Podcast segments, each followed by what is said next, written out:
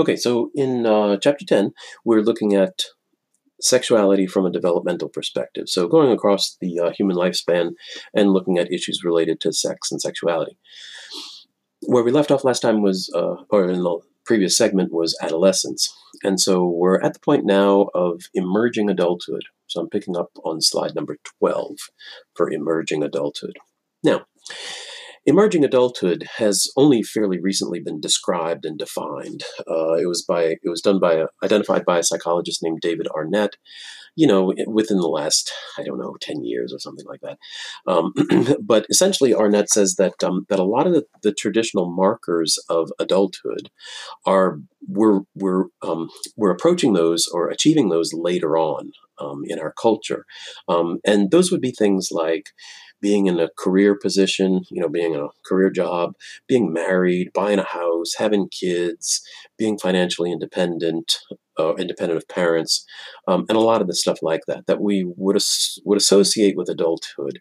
People are delaying those things, and so, um, but at the same time, they're not necessarily adolescence in this period.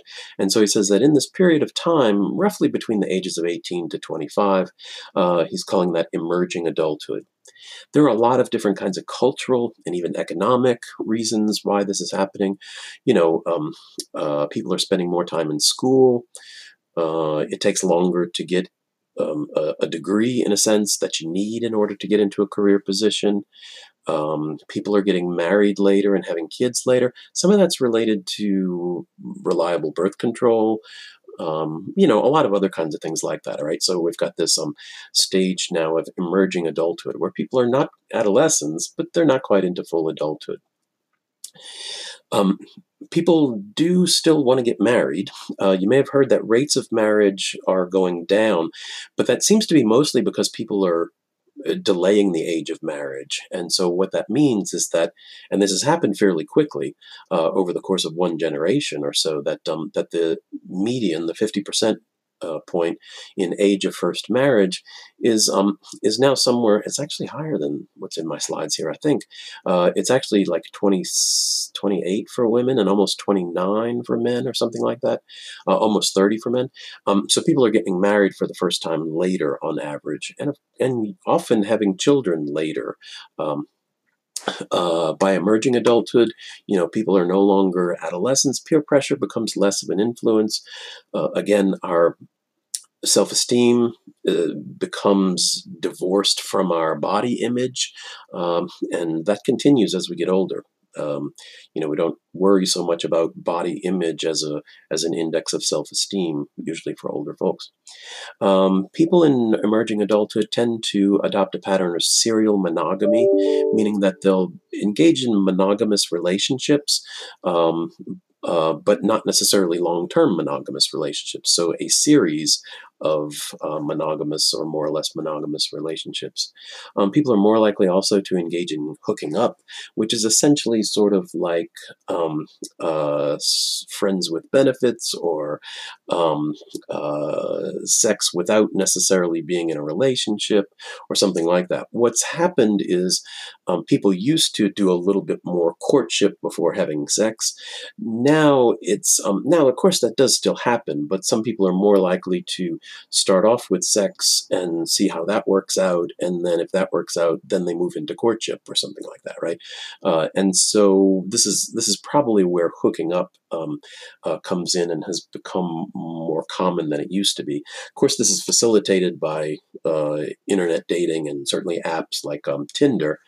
Um, which have also uh, caused an uptick in some sexually transmitted infections, like syphilis in particular. But um, let's see, if we move to uh, early adulthood, um, people tend to settle into long term monogamy uh, in early adulthood and throughout a lot of adulthood.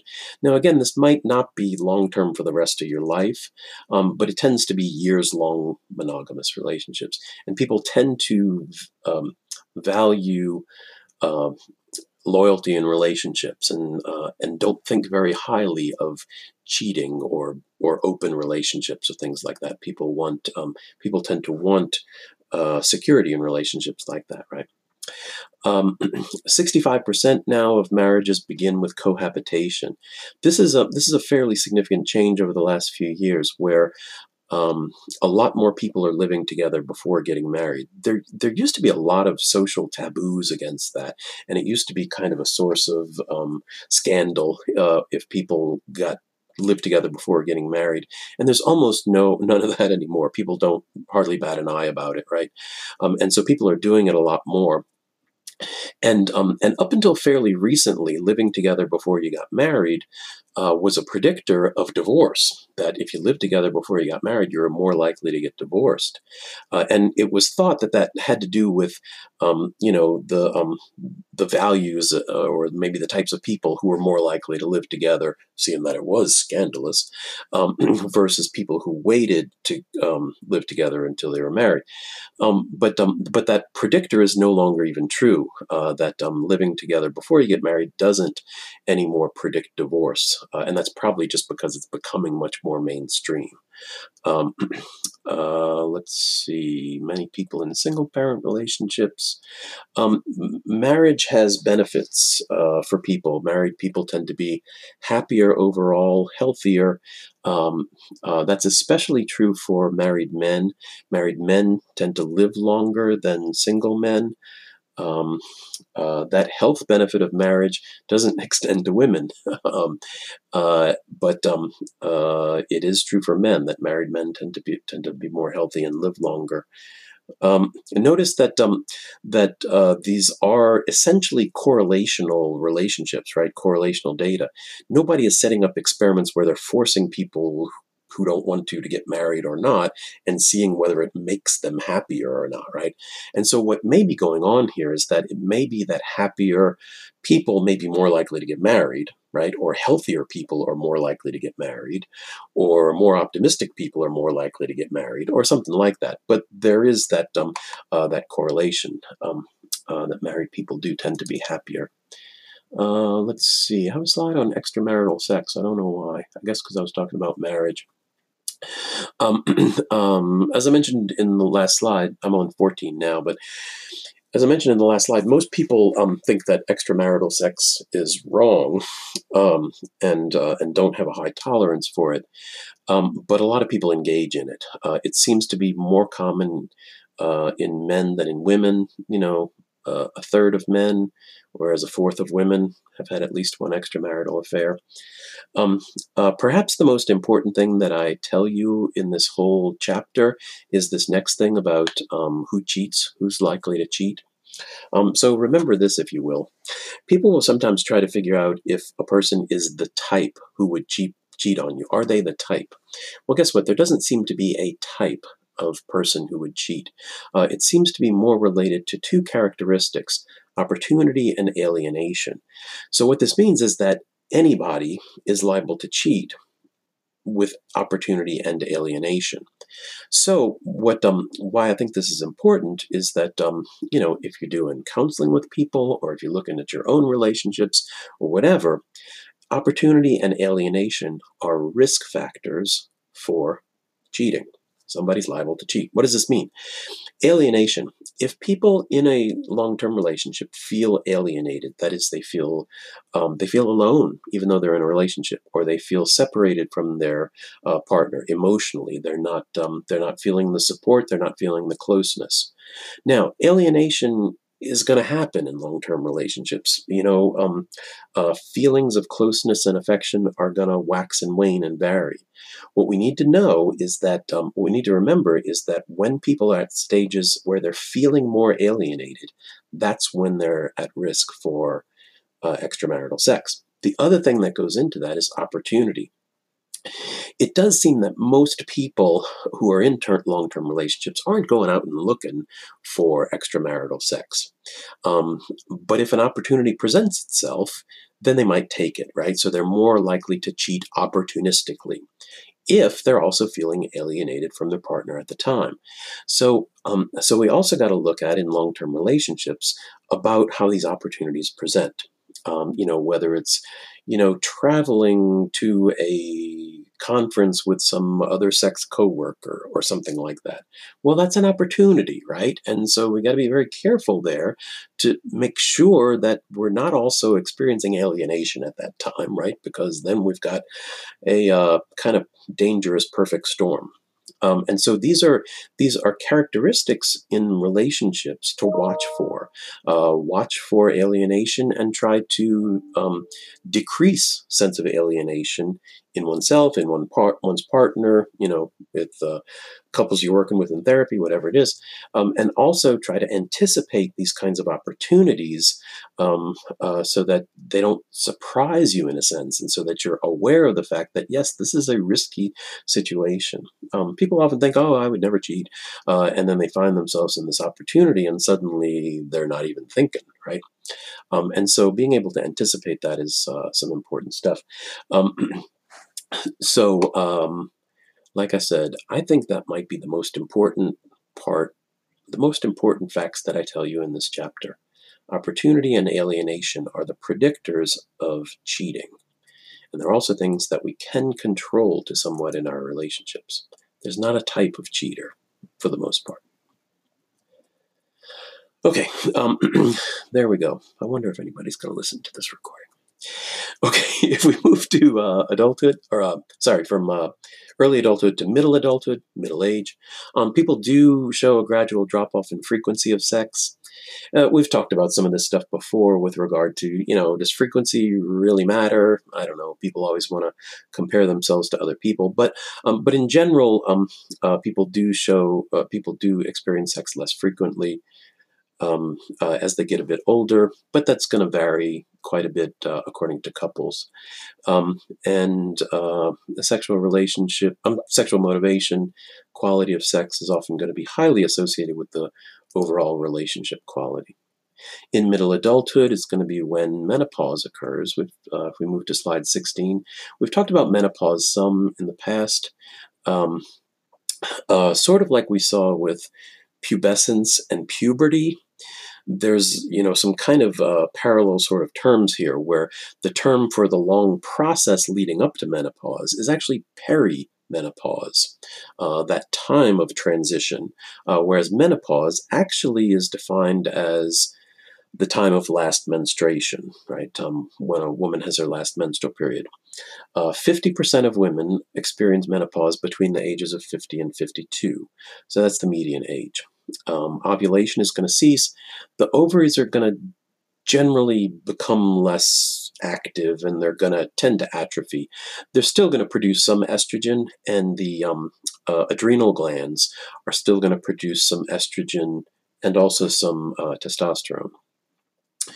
Uh, let's see. Um, um, if we move on in menopause, chapter, I mean, the slide 17, um, uh, hot flashes seem to be related to um, the fact that um, there's nothing there to suppress follicle stimulating hormone and luteinizing hormone, and so people feel um, you know rushes of uh, uh, rushes of heat. Um, there's a physiological cause for that. Um, interestingly enough, um, uh, an individual woman's experience of menopause and the symptoms of menopause are liable to be linked to the society that she's in, essentially, and the societal views, such that in cultures and societies where it's good to be an old woman, where old womanhood is valued, um, menopausal symptoms are often reported as being fairly mild and tolerable. Uh, otherwise, in societies and cultures where it's a really bad thing to be an old woman, old woman, old women are seen with scorn or uh, something like that, or suspicion. Um, people are liable to experience a lot more physical symptoms uh, related to uh, menopause, and I think that's fascinating because notice these symptoms of menopause are not psychological, imagined symptoms or anything like that, right? They're physical symptoms, but they're going to be experienced differently related to um, uh, culture. Um, uh, up until a few years ago, um, hormone replacement therapy was uh, was standard practice for women during menopause, during and after menopause. Um, uh, that's no longer standard practice because um, uh, it, it um, does put people at risk for breast cancer and heart disease. Uh, and so it still is an option for women who want to um, get uh, some hormone replacement, essentially to um, uh, support some of that um, uh, hormone levels as it would have been before menopause. Um, but it's um, but it's very much an individual uh, decision with a woman and her doctor now.